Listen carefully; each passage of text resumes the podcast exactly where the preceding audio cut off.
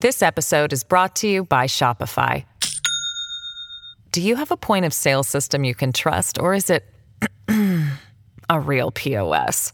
You need Shopify for retail. From accepting payments to managing inventory, Shopify POS has everything you need to sell in person. Go to shopify.com/system all lowercase to take your retail business to the next level today. That's shopify.com/system.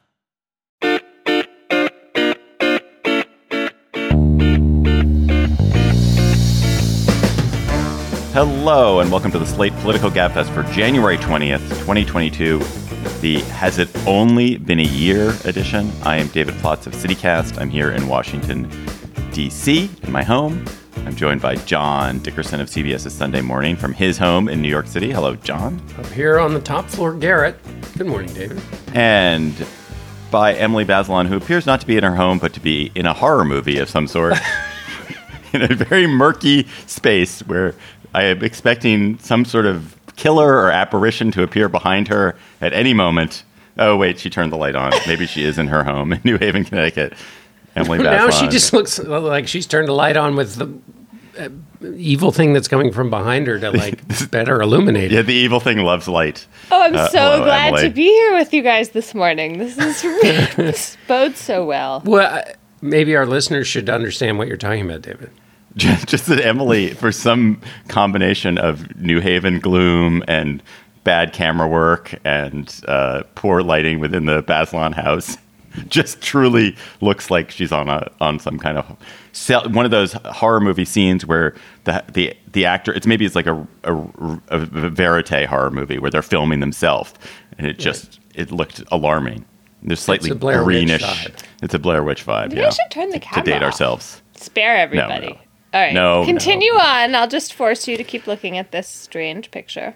This week, President Biden celebrates, I'm going to use that verb, celebrates one year as president with extremely low approval ratings, setbacks at every turn, and a defeat in the Senate the very night before his anniversary. What can he do, if anything, to reverse what's going on? Then the Supreme Court, very busy Supreme Court, blocked the Biden administration's vax or test mandate for employers, a ruling that could preview, that could presage a much larger change in law that could massively decrease the power of the federal government. Emily will explain that in very interesting ways. And then Virginia Governor Glenn Youngkin gets to work very fast, targeting critical race theory and mask mandates in school. We'll talk about what a new Republican administration looks like in the Biden era. Plus, we will have cocktail chatter. So I had this feeling as the Trump administration kind of careened around that every day, and when, when in Trump world, every day, it was ADHD. It was like every day, everything happened. Like every single day, a million different things would happen. And it was exhausting because every single thing happened. In the Biden administration, it's almost like the the weird wicked reverse, which is that every single day nothing much happens, but the same nothing much endlessly happens. Like it's endlessly in the Trump administration, it was always infrastructure week, and that was a joke because they never actually got around to it. In the Biden administration, it's always infrastructure week because they're always getting actually getting around to it. But in both cases, it's the same sort of level of frustration. With Biden, nothing happens. With Trump, everything happens. So I approached the Biden anniversary in a little bit of a state of like, what the hell is going on? So, so Emily, start us off. Has Joe Biden, President Biden, had a good year or a bad year? He had a pretty decent year in the beginning, and it has sort of slid downhill, is the way I see it. So, you know, we started off, first of all, there's just the relief of the less drama and of uh, actually seating the elected president in the wake of January 6th. And then there's a lot of COVID relief that happens and a building up of the economy and a sense that COVID is being better managed and the vaccines roll out successfully.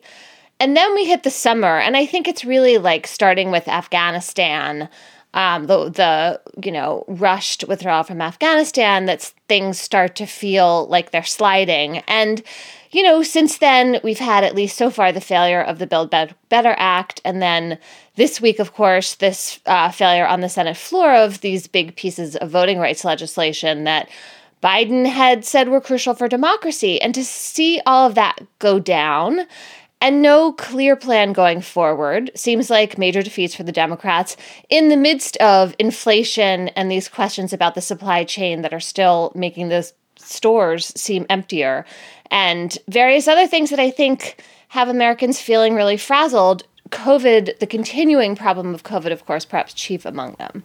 That's my year long summary. Good summary. So, John, the polling for Biden is quite terrible. I mean, his approval rating is 40 right now. His, I think, disapproval is 56%. But what I think the most interesting data from the polling I saw, the Gallup uh, pointed out that this is the second most polarized polling year for any president. That means that the the support from the people who support him uh, versus the opposition from the people who oppose him, it's it's the gap is as wide as ever it's ever been, except for President Trump's last year in office. Right. And that in fact the last four years, Trump's last three years and Biden's first are the most polarized years in Gallup's polling history. So it is true that Biden's polling is bad, but it's also part of this larger phenomenon right. that the country is incredibly polarized. And what, how do you how do you combine those two? The po- the sort of actual actual bullet right. Biden at this point with this larger trend. Right. It's a great it's a great question, and it gets to the bigger question of how you measure presidents because you know, when you said that um, that nothing happens in the Biden administration, he talked about that in his two-hour iron ass uh, press conference, which we should we should talk about. Two hours is, is pretty long time for a press conference. He doesn't give them frequently, but he gives them them at length. And he talked about the idea that one of the problems with the way we look at the presidency is the old line about the, the lamppost. The cop finds the guy on his knees looking under the lamppost and he says, What are you doing? And he said, I'm looking for my keys. And he said, Did you drop them here? And he says, No, but this is where the light is. And we tend to think presidents aren't doing anything if we don't see them doing it. And in fact, as we know from our reading, um, there's lots and lots and lots that presidents do that you don't see um, and that you shouldn't see, which is to say they should be busy doing things and not hopping around in front of the cameras. But we don't live in an age where cameras are unimportant, so you have to get a mix, and that's what the press conference was about. But there are a lot of things that Biden has done, even that are not in the legislative realm, um, through executive orders, executive actions, the administrative state, that if you happen to be a Democrat or believe in in sort of his worldview, that are quite important on on the environment in particular. If you just total up the legislation he has passed, I believe this is true between the 1.9 trillion dollar COVID relief package and the 1 trillion dollar infrastructure package. It's basically basically $3 trillion worth of spending, a lot of it aimed towards democratic priorities. That's more in the first year. It's more, almost, I think, maybe even than the total spending um, in the Obama years. So it comes to how do you measure expectations? And what approval rating tends to measure um, is within its own party, it measures expectations of, of, of, grandeur. And that's where you get to why hasn't he delivered on voting rights? Why hasn't he delivered on the elements as a part of that are a part of Build Back Better. The approval rating is not really people saying, "Hmm, is he doing a good job or bad job on this?" It becomes a kind of thermometer taking about the way they feel about life itself. And with COVID in awful shape and people feeling inflation, it's essentially asking, you know, how are you feeling? Which is an important metric to know in a democracy, but it's not a dispassionate examination of, of the presidency and whether Joe Biden is handling all the tasks of a president. We have to figure out that question on our own. What do you think, Emily, that Biden could do, not necessarily to, to rescue the Democrats for the 2022 election? That seems like a lost cause. They're going to lose at least one House of Congress. He will lose a governing majority, such as he has. Uh, there's, I mean, it would take a wild series of alien invasions for that not to happen. But what could he do just to to get accomplish parts of his agenda that he wants to accomplish to help the voters that not the voters to help the citizens that he wants to help? I mean, it seems pretty clear right now that if there's going to be a deal on social spending pieces of the Build Back Better Act, it's going to come through Joe Manchin and Kyrsten Sinema, and it requires starting with what they want, not with what other people want, right? They just seem to hold all the cards. I mean, to the extent, I, look, first of all, they are two out of 50. And so I, you can completely see why it's enormously frustrating to everybody else that they are holding things up. But they have shown that they are absolutely willing to do that, and they probably think they're benefiting from it politically. And so it seems like the path to a deal goes straight through them. and then that there could be some bipartisan deal on some parts of protecting against election subversion. And we could kind of move on from the idea that you have to also protect um, suppression of the vote in order to do anything about what happens with counting and um, certifying the election afterward. So it seems to me like those are two paths forward for getting major pieces of legislation through. Now, whether the Republicans at this point will just be totally unwilling to deal on voting because they think that the best thing they can do is to further weaken Biden and the Democrats for 2022, like that may be the case. Yeah. He's, he's not going to get any Republican help from anybody. Um, you don't think he'd get anything on, on reforming the Electoral Count Act, which Republicans have talked about, John? Yeah, maybe, maybe. I don't know. I mean, once you, you know, once you get all the pressure on Republicans who've talked about dealing with him, and particularly since you know, in his press conference, it was clear that Biden wanted to do two things show that he was focused on inflation. And just to pause on inflation for a moment, in CBS's most recent poll, 43% of Democrats disapproved of his handling of inflation. 43% of your own party disapproving of something is a, is a very big number in these partisan times where parties rally around their standard bearer kind of no matter what. And so he was clearly trying to show that he's got some answer for that and also that he's doing something on COVID. His second big point, though, was basically to try to turn 2022 not from a referendum on him, but a, but a choice between the two parties. He went after Republicans in a what is perfectly within the bounds of politics, but the Republicans are responding in the way that parties always do with a lot of uh, umbrage taking in the context of that umbrage taking, it seems hard to see at the very last minute if Republicans are going to do something to to help him. But you know, maybe that maybe that environment changes. I worry. this kind of previews a little bit our next topic. I worry that Biden in his attempt to use the power of the presidency, the executive powers of the presidency, will be tempted by the same thing presidents are always tempted by, which is that when presidents are constrained domestically and legislatively or by the courts, it's like there's always foreign policy. And like you can imagine there there presidents in our past who've been like I am not nothing's going very well. I think I'm going to bomb somewhere. And I don't think this is his temperament, but I hope he doesn't end up bombing things just to feel relevant. Well, in that context, um, were you concerned about him talking about Russia invading Ukraine because that's the current hotspot? Yeah, yeah. But in but in that context, he was actually I mean, the problem they're cleaning up the day after the press conference, in which he tried to clean up at the end of the press conference or, or, as it went on, was that he basically said, you know, if it's a low level incursion, you know, if it's a, if it's a starter incursion, um, yeah, uh, the then starter, we're going to starter pack. Yeah, exactly. The, the Ukraine exactly. If it's incursion 1.0. Um, uh, the you know he was basically saying you know we're gonna not be so harsh on them, but then even when he said when he sort of suggested the full blown, uh, I guess you know tanks rumbling across the frozen tundra and lots of ground troops, even that he suggested would be responded to with only sanctions. So he he was kind of at least in terms of his press conference going in quite the opposite direction, right. which was to say to Russia like have at it. I mean that's I'm obviously overstating it, but. Um, you know, as opposed to saying we have got planes flying in a loop around uh, Ukraine, you know, ready to shoot you if you do anything. Do you guys find Biden's uninterestingness as a president welcome or frustrating? Trump was so interesting, but in a this wicked way, in a, in a way that was, for me, completely repellent. And I, I probably for the last three years of the Trump presidency, never willingly watched him do anything because I it was painful. Biden I never willingly watch do anything because it's boring and because I just don't want to think about it most of the time. Is this anti charisma something that is valuable or or damaging to him? I mean, I like being able to not think about it very much, or certainly as much, but then I have this existential dread that we're going to look back on this period as the moment when we didn't put up strong guardrails to protect the democracy, and it's going to come back to haunt us. And I start feeling like ignoring it is part of that problem to the extent I do that, and then I get really worried.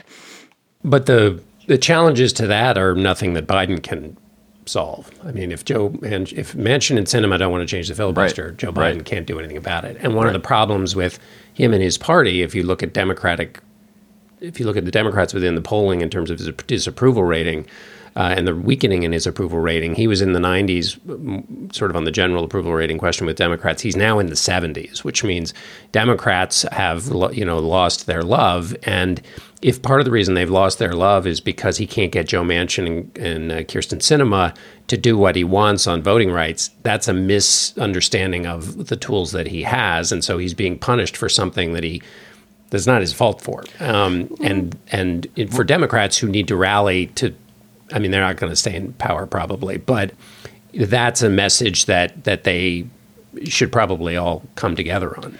Yeah, it just seems to me like it's taken them an awfully long time to get that message. Now I would like them to do something about election subversion with whatever it takes to overcome the filibuster, even if it's relatively small, as long as it doesn't make things worse. right. Well, even that's a high bar. But the other the other thing that voters could well be blaming Biden for, which is not not his fault, is that the COVID stuff has not been great. They right. were not ready right. for Delta. They were not ready for Omicron. I wasn't either. Not, I'm not saying like I was prepared. Uh, uh, but it's not either. your job. but uh, but they weren't ready, and and the inflation again. I think their their tools to control it are limited, but they're not. Um, people, you can understand why people are annoyed by it. You, 100%. Yes. Yeah, we don't want to leave the impression that that he's not without fault. I mean, inflation was Democrats and Republicans economists saw it coming. They said if you spend the money you're spending on the relief bill, you're going to get inflation.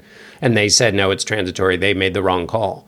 Biden was trying very hard to explain how Build Back Better and things that he's done already with the infrastructure bill are going to help help with inflation. But there's that. Um, you know, I think there's uh, as, as Jim Fallows said in a piece we did for Sunday Morning on Afghanistan, it was always going to be messy, but there is plenty of fair commentary for whether the way the Biden team misunderstood how quickly the country would fall means that they made a messy situation messier.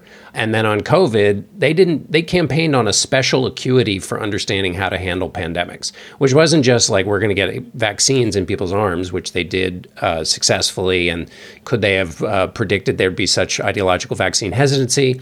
Maybe not, but they campaigned on the idea that they would have the agility and twitch muscles to be able to handle anything that came at them, and and they haven't. Can we close uh, just a totally separate subject on something I noticed as I was reading for preparation, which is so reading quotes from Republicans. It's very interesting. I noticed that Republicans who want to describe the situation and talk about the Trump administration of go out of their way to avoid saying Trump's name. So there's this quote. I'm going to read a quote from Stephen Law, who's a former aide to McConnell, who heads the Senate Leadership Fund a super PAC. And he said he believes that, quote, almost nobody voted for Biden. They voted against the other guy. Blah, blah, blah. The predominant Biden argument I'm going to fix this COVID issue, and the previous president wasn't able to do it. The Biden White House has become everything candidate Biden was said was wrong against his predecessor, Law said. And to me, like, and I saw, I noticed this with this quote and then a couple other quotes, and I was like, oh, these guys don't want to have their name. Well, if anyone does a search for Trump's name and them, they do not want to be near it. Hmm. Like they don't want anyone to but, be able to grab onto them saying anything that is not praiseworthy about Trump. But that's one wing of the party. The McConnell, um, Stephen Law wing tends to see the Senate races as fights over a bigger, broader electorate and, and not the MAGA primary electorate. And so that's the part of the party that has a tactical approach to victory. And in fact, when you when you listen to Mitch McConnell talk about these Senate races, he said, you know, he remembers back to the year that Christine O'Donnell ran in Delaware in 2014. I'm talking about, and um, Sharron Angle ran in in Nevada. Can- candidates that were so beyond the pale that they lost in seats they should have won. So Stephen Law is going to give you is going to talk about it that way but the MAGA world still exists, and they'll be happy to say Trump's name. No, no, of course. I, no, of course, there are people. I guess I guess we, your interpretation is obviously much smarter and more sophisticated, John. I guess I was thinking like that if you are somebody who does want to have a role in Trump's life, but also wants to be able to be an honest, relatively kind of clear thinking, honest person now, that one way to do that is just to never say his name so that when people do their Google search on you, they don't show you deploring him. I think we are both right. Can I just say one thing that that interests me and confuses me a little bit is that I mean, if you look at inf- if you look at inflation, it's not good, but the employment numbers It's like down to 3.9. You know, states like Virginia, it's at 3.6. Employment is a thing that people used to freak out about all the time. Employment is pretty good, and whatever Biden policies have been passed and the promise of um, throbbing socialism has not changed the trajectory of jobs, which has been really good. CEO survey taken recently asked them how optimistic they are. The number was the highest it's been in the last 12 years. Did you? So- can you? I'm a CEO. Do you want to survey me? Ask yes. me. David, on a scale of one to five, Are you optimistic? I'm a. I'm a seven. I'm a You're three. seven. I'm a three. those Wait, are the what was the non-answers. Seven and oh three. my God, you've got Blue. you broke. what color is the Marmoset. Oh God. And so, uh, did either of you guys watch the press conference? No. No. I mean, it went on for two hours. What interests me is even at the end of the second hour, he kept self correcting things that he was about to say. His attention to and the things he knows about that's going on in his um, in his presidency, and whether he's right or wrong about the policies being applied to the various issues, his grasp of his brief was was considerable, and obviously comparing it to the previous president, um, like night and day. Well, that's good. Yeah, unless you think his policies are all awful, so then he has a grasp of awful policies. But at least he, uh, at least he knows what he's trying to do on basically all the questions he was asked. Slate Plus members, you get bonus segments every week on the GabFest. If you go to slate.com slash GabFest Plus, you can become a member today. Our bonus segment this week is we're going to talk about journaling. It's a John Dickerson special. Journaling. Do you journal? Do you not journal? Why do you journal? What is journaling? Anyway. And uh, our Slate Plus segments are some of the most fun that we have on the show. They're delightful, they're interesting, they're often weird and sometimes quite deep and philosophical. So go to slate.com slash gabfest plus to become a member. You also get so much else. You get member exclusive episodes on other shows. You get no ads on podcasts. You get unlimited reading on the Slate site. It's great. So slate.com slash gabfest plus. This episode is brought to you by FX's The Veil, starring Elisabeth Moss. FX's The Veil is an international spy thriller that follows two women as they play a deadly game of truth and lies on the road from Istanbul to Paris and London. One woman has a secret, and the other has a mission to reveal it before thousands of lives are lost. FX's The Veil, now streaming only on Hulu. This episode is brought to you by Shopify. Do you have a point of sale system you can trust, or is it a real POS? You need Shopify for retail. From accepting payments to managing inventory, Shopify POS has everything you need to sell in person. Go to shopify.com slash system, all lowercase, to take your retail business to the next level today. That's shopify.com slash system. Emily, this is I cannot wait. This is some there's some days when it's like you're waiting for Emily Bazelon. You just need a little dose of Emily Bazelon legal analysis, and this is such a day. So the Supreme Court tossed. That's every day. That's well, it is every day. Uh, You're overselling especially me, guys. today. I appreciate it, but you are. The Supreme Court tossed the Biden vaccine or test OSHA mandate for employers last Thursday, shortly after we taped our show last week. So you have been marinating, you have been pickling in that decision ever since. It was, of course, companioned with a judgment upholding the rule requiring healthcare workers to get vaxxed if they were at places receiving Medicare and Medicaid money. But this OSHA ruling for large employers feels like a huge deal, and it is a much bigger deal even than itself. Talk about it itself and why it's maybe a bigger deal or why it presages bigger changes from this um, Supreme Court. Well, the big deal in itself is that the federal uh, vaccine mandate or testing requirement for employers, so really for employees, is gone. It's not going to go into effect. The court did allow the vaccine mandate for healthcare workers to go into effect. That's under under a separate set of laws that um, involve federal funding through Medicare and Medicaid. But this idea that we were going to have a broad based vaccine mandate through employers that was going to affect 84 million people is off the table. I wonder what we all think about the timing of that and the impact of that at this stage of the pandemic. But to hold that for a second, I mean, I think the first thing about this opinion is that it really limits the reach of the Occupational Safety and Health Act, which Congress passed in 1970. I mean, the court said OSHA couldn't impose the vaccine or testing mandate because COVID is not a risk that's confined to the workplace, it's everywhere. But of course, that's also true about things like fire and asbestos and other harms that OSHA routinely regulates. And so then there's this sort of one line where the conservative majority says, well, but, you know, if you have to have fire regulation in the workplace, that stops at the end of the workday, and vaccines are different. And that's kind of it for the logic there. And then, you know, what the liberal justices say in dissent is much more tied to the actual words of the statute. There's an irony here. Usually it's the conservatives that are big textualists. There's very little textualism going on in the majority opinion. The liberals, on the other hand, point out that in 1970, when Congress enacted this law, it was doing so to ensure, so far as possible, every working man and woman in the nation safe and healthful working conditions. And it gave OSHA this emergency power that only lasts for six months, by the way, to issue mandatory standards if OSHA determines that employees are exposed to grave danger from exposure to substances or agents determined to be toxic or physically harmful, or from new hazards. And that kind of language would seem to apply very much to COVID, and yet it didn't in this instance. You also asked about, you know, what this presages in terms of the court's approach to administrative agency power more broadly.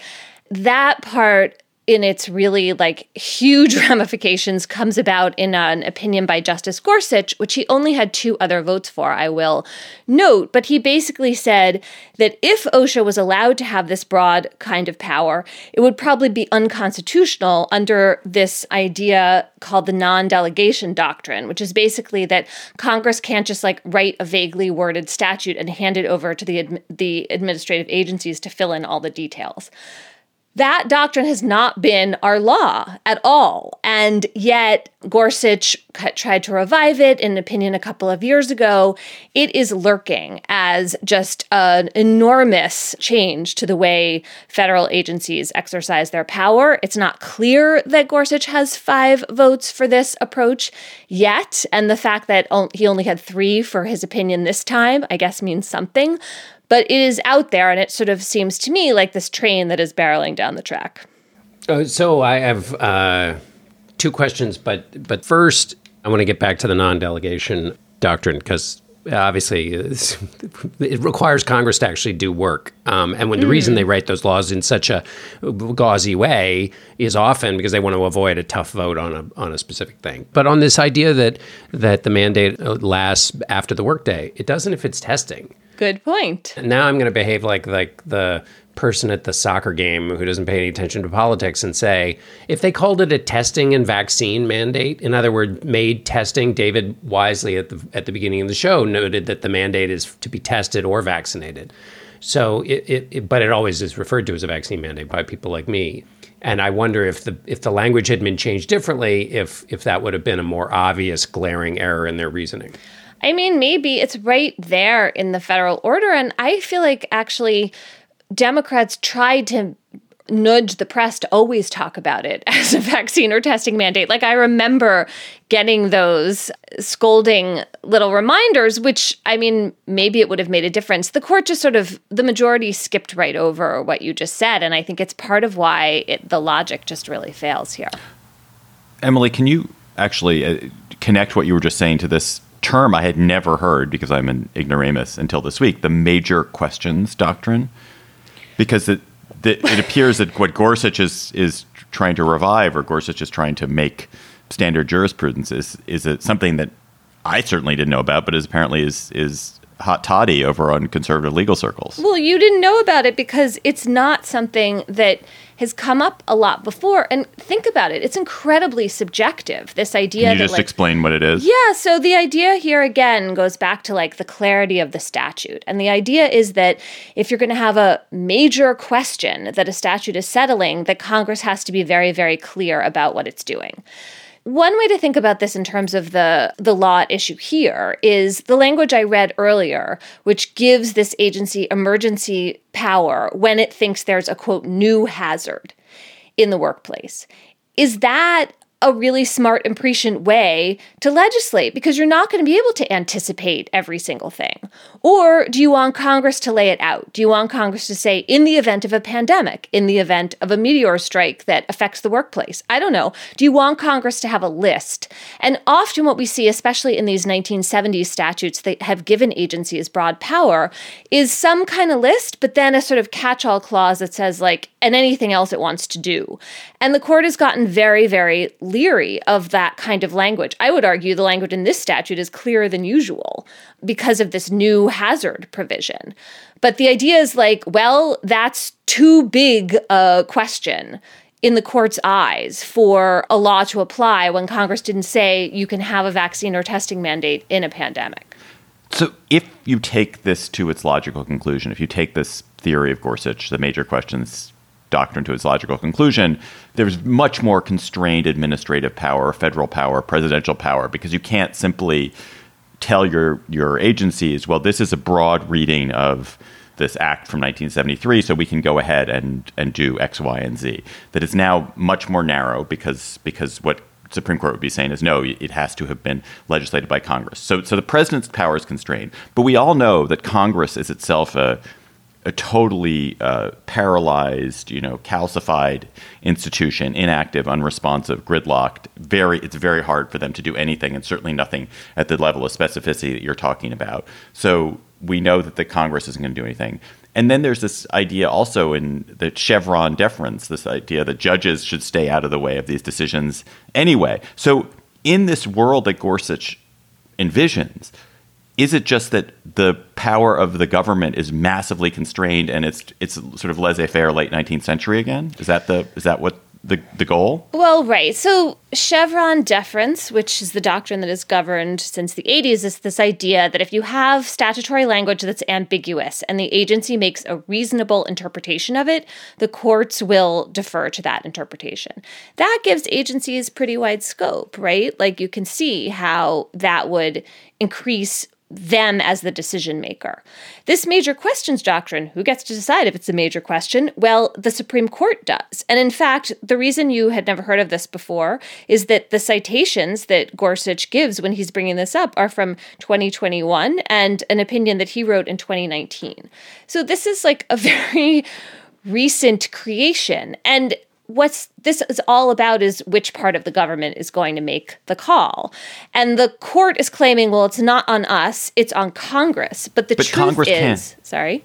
Yeah, no, sorry. I would just go ahead. I was preparing to be like, but Congress won't. Well, and pre- the president now they're saying the president can't either. So who does? Well, so you have nobody, right? Or you have the Supreme Court effectively deciding that like this is too big a deal and taking it on itself not to allow this vaccine or testing mandate to go forward. I mean, there is some ideal world in which Congress is forced to become clearer and more precise in what it legislates. And that could be a perfectly good thing. The problem is, what do we do in the meantime? Is that really possible? You know, there's a whole question about staffing capacity. So, you know, our members of Congress, they have folks who work for them, but they don't have like legions of lobbyists the way private and nonprofit and union actors do. And so you could argue that if you force Congress to get incredibly specific and write, you know, very detailed statutes that amount to regulations, you're just going to be handing that power over to the lobbyists, who are the ones who are really going to be doing all of that homework. Whereas now we delegate that to the people who work in the agencies who can fill in these details about, you know, what a real risk is from mercury in the water or whatever. And so that's another sort of part of this whole question of who decides.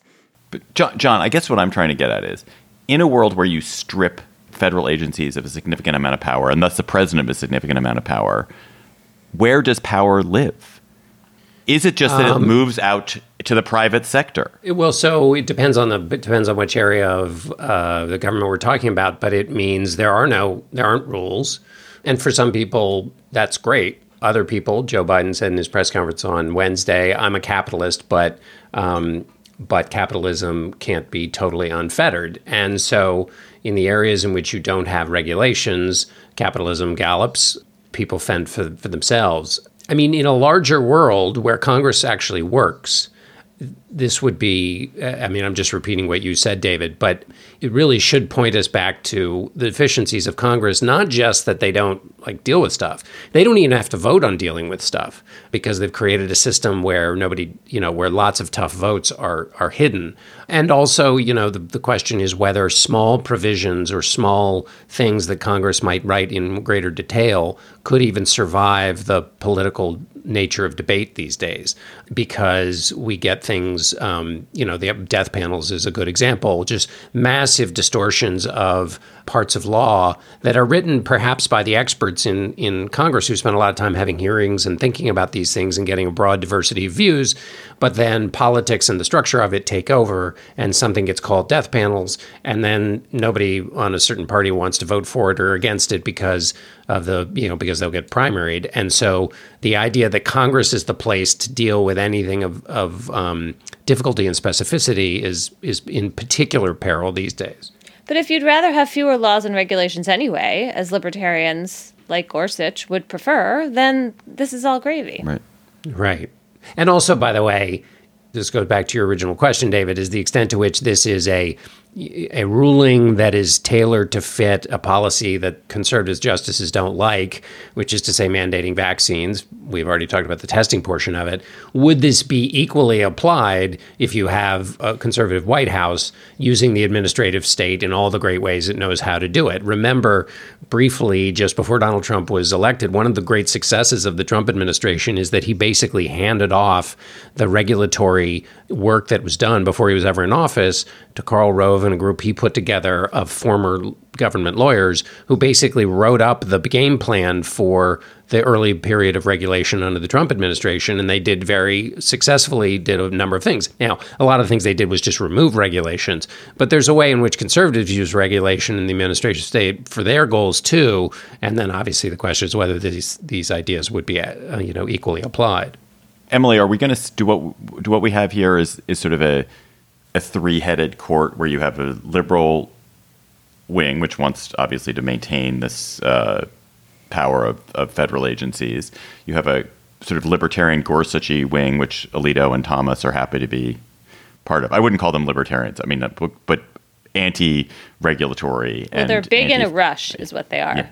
Go ahead. Um, and then in the middle, in the middle, at least intellectually in the middle, is like I think of Roberts and Kavanaugh, and Kavanaugh, who were very much creatures of the White Houses that they worked in and the administrations they worked in as being being much more aligned with the idea there's a lot of federal power invested in the executive. Let let's let the executive do what they want, and that there's going to be a tension between them and the Gorsuch side of this. I mean, maybe.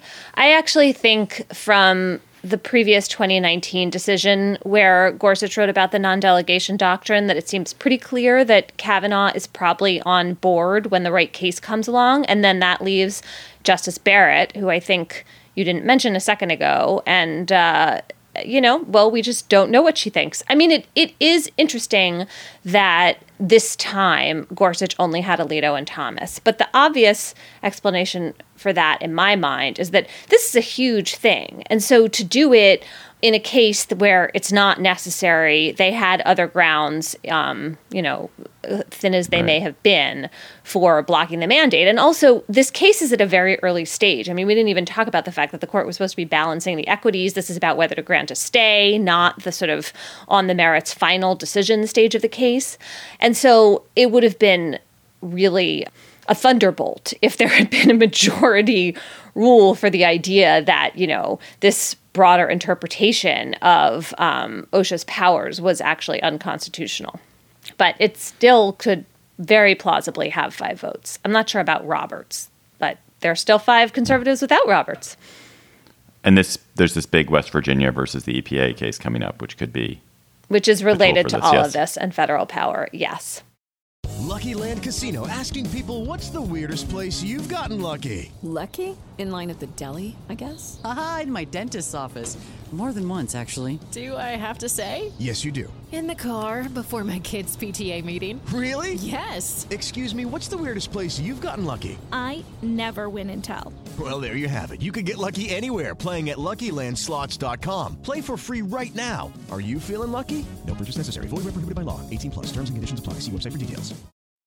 Virginia has a new governor, Glenn Youngkin, who unexpectedly beat Democrat Terry McAuliffe and took the governor's office in a state that had been trending blue, had been going blue quite hard. But Youngkin, a Republican businessman, um, did this one by talking a ton about critical race theory and a ton about how parents needed more control over what their kids are being taught in public school, and by tapping into anger about the COVID response and COVID in schools in particular.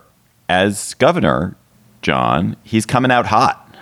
He he issued an executive order banning the teaching of inherently divisive concepts, including critical race theory. I want to know what the other inherently divisive concepts are, like you know, a hot dog is a sandwich or something. Um, he he also immediately issued an executive order exempting students from mask mandates that are uh, present for a lot of the state's school systems, like the biggest school systems in the state, all have mask mandates for their students and teachers. And he said that from now on, parents can decide whether whether their students uh, wear a mask or not at school. What do you make of this uh, bang up start from Governor Youngkin? Oh, and he Well, fired well, sense- and he fired the conviction integrity unit, or his attorney general fired the conviction integrity unit in the which Emily to- can, should weigh in on. Um, well, it's in some sense it's predictable. Candidates come, you know, they run on things. They come in, they they do the things as best they can that they've promised to do, and they can always then say, you know, promises made, promises kept. What will be interesting to me, and that I, what I like about what's happening in Virginia is you have a Republican governor, but a split legislature with Republicans and Democrats split, and so you're going to have lots of fights over these. The mask mandate will be tussled. The individual school districts, including the one in Richmond where Youngkin lives, have um, refused to listen to him, and it's kind of the place you want these fights taking place, even though we've seen them taking place in really ugly and heated and awful ways. And one of the opportunities for greatness for the governor is not just to dunk on his first day, as you would expect any politician to do, but then to mellow over time and show the country, since it appears he has national ambitions, how you adjudicate these tough issues without just playing to the people who you needed to turn out in an off year election to, to elect you. Well, one quick inter- interjection is that the critical race theory, what will be interesting is he's asked for a report in 90 days identifying the kinds of teaching that goes on in the schools that might run afoul of his executive order. And you wonder, Virginia is no is, is not a state without its racial history. So what happens on, you know, June 12th, which is Loving Day, named after Loving v. Virginia, which was the Supreme Court case that overruled the Racial Integrity Act of 1924 in Virginia, which said you can't have blacks and whites married. Do you not talk about that? That's pretty recent. That's not just, you know, slavery in the in the 17th century. And there are a number of these things that it'll be interesting how that 90 day report uh, comes down. And obviously, Virginia was the seat of the Confederacy. So when he appoints people to the education boards, is he appointing people who just have an ideological view but care about the underlying thing? Or is he just appointing hacks? And that matters particularly with health. So, what you've seen in a lot of these anti mask mandate states is the people in charge of public health tend to be more political. And so they say what the governors who don't like mask mandates want. Okay, that's fine. But what happens when you get the next pandemic or the other big, you know, public health issue that faces the state? Are the people who've been named going to be any good at doing their basic job? And those seem to me to be big questions going forward in Virginia and other states where you've had these more ideological appointments. Emily, how long do you think these mask mandate fights are going to go on? I mean, I I'm going to end up and saying something I'm going to regret. I just I'm, I'm sort of sympathetic to where Youngkin and his and his crowd is here. That it's just to pretend there's no cost to to, to education, to learning, to socialization, and and just be inflexible about this feels like I don't know. Feels like feels like a feels like last year's battle to me, and that we have to get beyond this at some point. But maybe maybe not yet. Well, I guess the question for the timing seemed really odd. Like Omicron is starting to ebb in the Northeast and the places it started. Um, and I think maybe you guys have turned a corner in DC, but it's not come all the way back down again. So, like, if he was doing this, let's assume that the cases continue to, you know, fall, that hospitalizations also fall afterward. If he did this in three weeks after that had happened, it would seem to be like much more common sense public health measure. Whereas now it just seems like deliberately politically divisive. And then what I worry about is then the people who want to keep the masks dig in. Um, I mean, this is what happened in the, you know, spring or summer of 2020 when Trump called for opening the schools. All of a sudden, like that was politicized. And that's been the problem with these mask mandates in schools. So, I mean, I share your impatience, David, in the sense that like they can't go on forever. They do impose a cost on kids. But this just seems like very politically loaded timing this particular week to do this. Well, I mean, he is a new governor, and he did promise it. So I suppose it's politically loaded, only in the sense that he just started his office. Well, I mean, right, but I, I mean, I, you're supposed to like look out the window at what's happening, and if you have like uh, raging infections, I mean, the Well, other thing but- is like, but it, but like, I guess I'm get, sorry. Go ahead. no, no, you thought. go. Well, I, I, I, I was in Northern Virginia. I ate inside in Northern Virginia this past weekend, which I I haven't been eating inside in restaurants very much, but I was like, I you know, I was like, so I went to a restaurant I love, Pho Seventy Five. I hadn't been there in a long time, a pho place in Northern Virginia. It's a room Oh, about the size. Yeah, it's a room about the size of a classroom. It was totally packed. There were like 70 people in there. There's no mask mandate. I mean, it's it's just like the weird. We've all pointed this out a hundred times, but just the endless hypocrisy. It's like you're allowing all these adult vectors of transmission. There's no man- vaccine requirement to get in there. There's nothing. It's just like go in there, transmit your Omicron, have a great bowl of soup, and move on. And then it's like, oh, but you kids have to wear your masks, which A, they're wearing cloth masks. They're wearing them badly. They, you know, take them off the second they don't have to. I mean, it's just, it's just a, it's just, a, it just feels like a, a fight that is, I don't know. Well, I, don't mean, if know. you're going to ask me whether we have correctly prioritized children relative to adults, I'm going to say no, we have not. I know, I have I felt know, that I way know, I the know. whole way through. Yes, So I am yes. not really a very good arguer for the other side. I will Right. say, though, the one thing I've really appreciated um, in hearing from teachers and other people who work in schools is just the strain the system is under right now. I mean, the staffing shortages they're dealing with, you know, especially, you know, for like under resourced public school systems, of which we have many, this was not like a super vibrant situation to begin with. And so you've put people in this, position where they're doing their jobs under more difficult circumstances with worse results. Like kids are having behavioral problems, academic achievement is lower. It's all just kind of grim. And so I would say that, like, to pick right this moment to force the places like Arlington and Fairfax in Virginia that wanted to keep the mandates for the mask to stop right now when Omicron isn't over seems like too much to me. yeah, Did you just call pho a soup? I'm sure I did call pho soup. Didn't weren't you on the other side of that issue in our No, absolutely not. Oh, you it was weren't? it was Oh, my okay. soup. It was the soup I picked to to be on the menu every day. Oh, okay. All right. I thought you were. I think I. I, I, may be I many raised the issue things, John Dickerson. I'm not a soup hypocrite. I thought I raised the issue whether pho was soup, and I was. I thought I was shouted down at- that it is not a soup. Emily has Um, these crazy views about it. I thought we were supposed to be calling it pho. That's my only Yeah. contribution.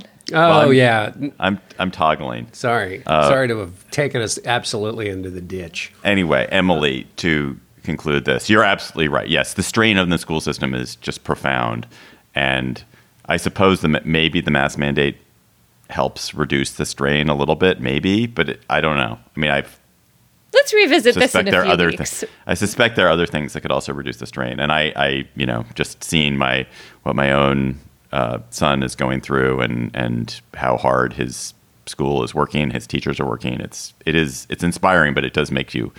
It just makes you feel tremendous. It's um, really hard. It is a very bumpy month for kids and parents and schools. On Death, Sex, and Money, we feature interviews with you, our community of listeners, getting honest about uncomfortable things. I developed an illness where it isn't safe for me to drive. A friend once said to me, Sex is like air. You don't think about it until you're not getting enough. This is a similar sort of thing if you just replace sex with driving. Listen to Death, Sex, and Money wherever you get podcasts. Let's go to cocktail chatter. Uh, when you are sitting, Emily, back in New England, back in your beloved New England, now having a a fine crafted New England craft beer. Although I don't think you drink beer. Maybe you do. I do sometimes. Uh, New England craft beer. What will you be chattering about with your New England family? I want to recommend a podcast, season two of a series called Deep Cover that Pushkin puts out. Pushkin is run by our former boss, Jacob Weisberg. And this season two, it's called Mobland. It's about a lawyer in Chicago in the 1980s who decides to turn on the mob and start informing, and about what led to that decision and what unraveled afterward. It is um, has a sort of feeling of like gumshoe 1980s crime, true crime, mob reporting. One of those stories that can only be told historically because people would never tell the truth or really talk at all about these events. And my friend Jake Halpern, who's the host, just does a great job weaving through. So if you're looking for a good narrative series podcast, I recommend this Mobland Deep Cover Season 2 from Pushkin. And it is out on January 24th, and it's in. Um, what do we say? It's wherever you get your podcasts. it's everywhere. everywhere you get your podcasts. John Dickerson, what's your chatter? Well, I also am uh, chattering about a podcast, sort of roughly. So um, wherever you go to get your your fresh shrink wrapped podcasts, uh, whether it's the feed supply store or uh, your local grocer's freezer, the Take Note podcast. Adam Webb, who is um, one of the two who uh, started the Take Note podcast, Ted Walker is the other, is is a Gabfest listener. God love him. Basically, the podcast and the and the website that's associated with it is all about notebooks and attention and parenting and you know this life we lead, uh, which is a you know all of which are are topics and ideas near and dear to my heart. But he also posted on the blog that goes along with the, the Take Note podcast a series of an answer to my question last week about writers and people who keep and take notes. Um, and so I encourage you to go check out the podcast and um, and that post about the various note takers in the world because there were a lot of people who responded. There are a lot of people out there who, for one reason or another, consider themselves note takers in the world.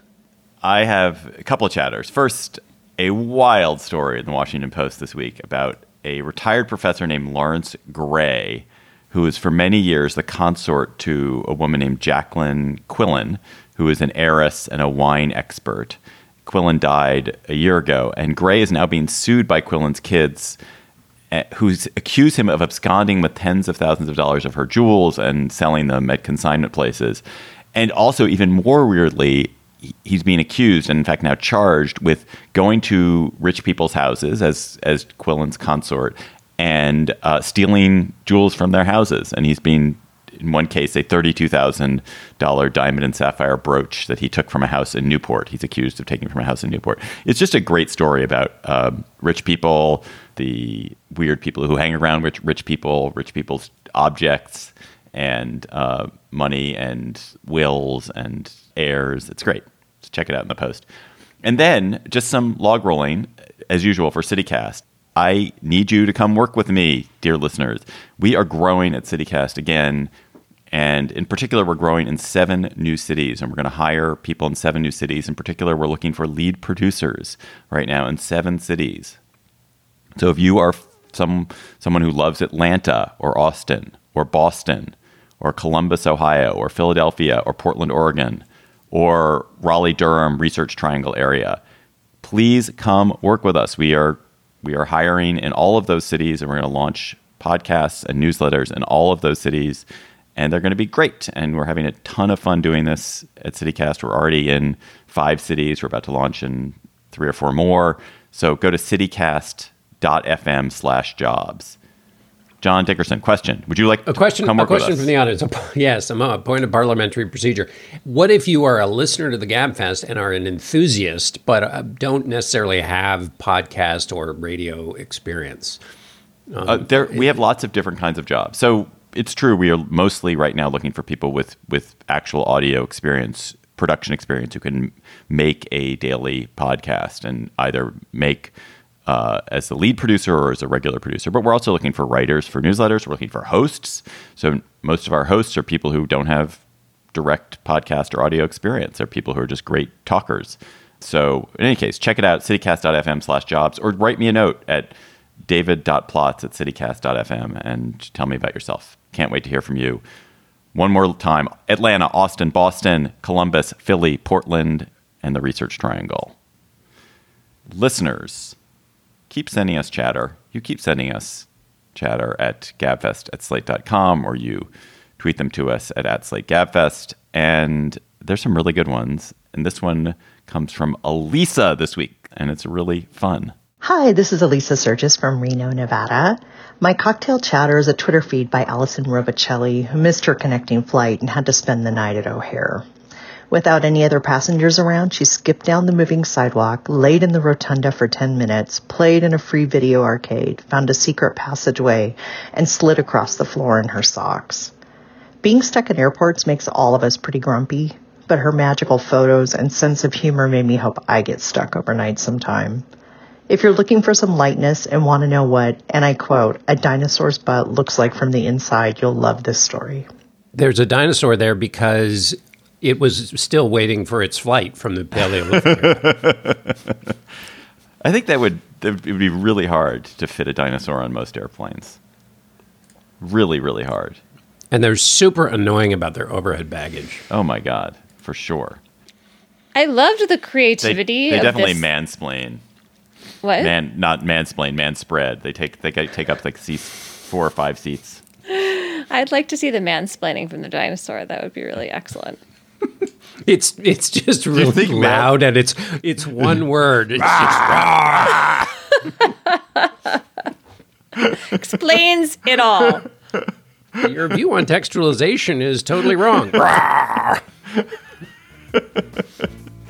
I would. Can you can you tr- take us out as I just do credits, John? Can you just can you just do, do some dinosaur mansplaining? That's our show for today. The Political Gabfest is produced by Jocelyn Frank. Our researcher is Bridget Dunlap. June Thomas is managing producer. Alicia Montgomery is executive producer of Slate Podcast. Follow us on Twitter at, at Slate Gabfest. Double roar. Tweet, chatter to us there. For Emily Bazelon and Tyrannosaurus Dickerson, I am David Plotz. Thanks for listening. One, two, three. John, one, two, three.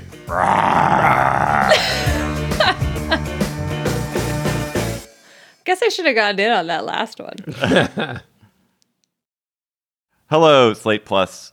How are you? Uh, I'm just going to hand this over to John because it's his question. And the answer for me is I do not. So go ahead. The question was about do do you journal? Why do you or don't you? This is distinct from my cocktail chatter about note taking, which I think is what got got me thinking about this because note taking for me is about observation and the daily thing. Journaling is a very different process, which I have done off and on. I guess since I was a teenager in high school, uh, and um, but I won't. Let's Emily. Do you keep a journal, or have you ever journaled? I don't keep a journal. I did it when I was little. I don't even think I was a teenager. I might have done it a little bit as a teenager. The closest I've come, which I also haven't done for a long time, but are letters. So I remember there was a time when I really wrote like long letters, particularly over the summer to friends. Yeah. But I don't do that anymore either. An email completely does not qualify, nor does texting. I write letters, but I don't write I don't write long letters. And the long letter is its own interesting literary form, like what you choose to explain and what you choose to talk about. And do you talk about yourself or do you ask questions? Um, the state of epistolary exchange uh, should be something we inquire into further. Um, but since neither of you two journal, why have you never journaled, David? Uh, I don't know. I did when my marriage was falling apart. I had some Google Docs where I I wrote notes to myself, and I once made the terrible mistake of going back and looking at them, and it was just it was so painful that I I. I, I'm, I'm sure I could find it. Google Docs doesn't lose things, but I don't know. I think, John, the truth is that I'm not an introspective person, and I'm not good at being introspective, and I'm just I'm kind of good at like living and moving forward and so it has always felt like kind of counter to how I move in the world. But that's I'm sure that's a bad reason. I'm sure that's a stupid reason. It's so fascinating because you are, you both are, um, big question askers. In other words, you don't stop at just the accepted view of things. And also, as the world pedals by, you say, oh, I wonder why this is like this or this is like that. And that's you know one of the great traits that I learned from both of you when I came to to Slate is not just the questions we ask in work, but just to be much more of a, an alive question asker, which is what journaling um, can be. Can you? Okay, I have questions for you. When do you do it? How long do you do it? Yeah. What's the distinction between a journal and a diary? GabFest fans, that was just a teaser. To hear the rest of our Slate Plus conversation, go to slate.com slash GabFest Plus to become a Slate Plus member today. Step into the world of power, loyalty, and luck. I'm going to make him an offer he can't refuse. With family, cannolis, and spins mean everything. Now, you want to get mixed up in the family business. Introducing The Godfather at ChumbaCasino.com. Test your luck in the shadowy world of The Godfather slot. Someday, I will call upon you to do a service for me. Play The Godfather now at ChumbaCasino.com. Welcome to the family. No purchase necessary. VGW Group. Void where prohibited by law. 18 plus. Terms and conditions apply.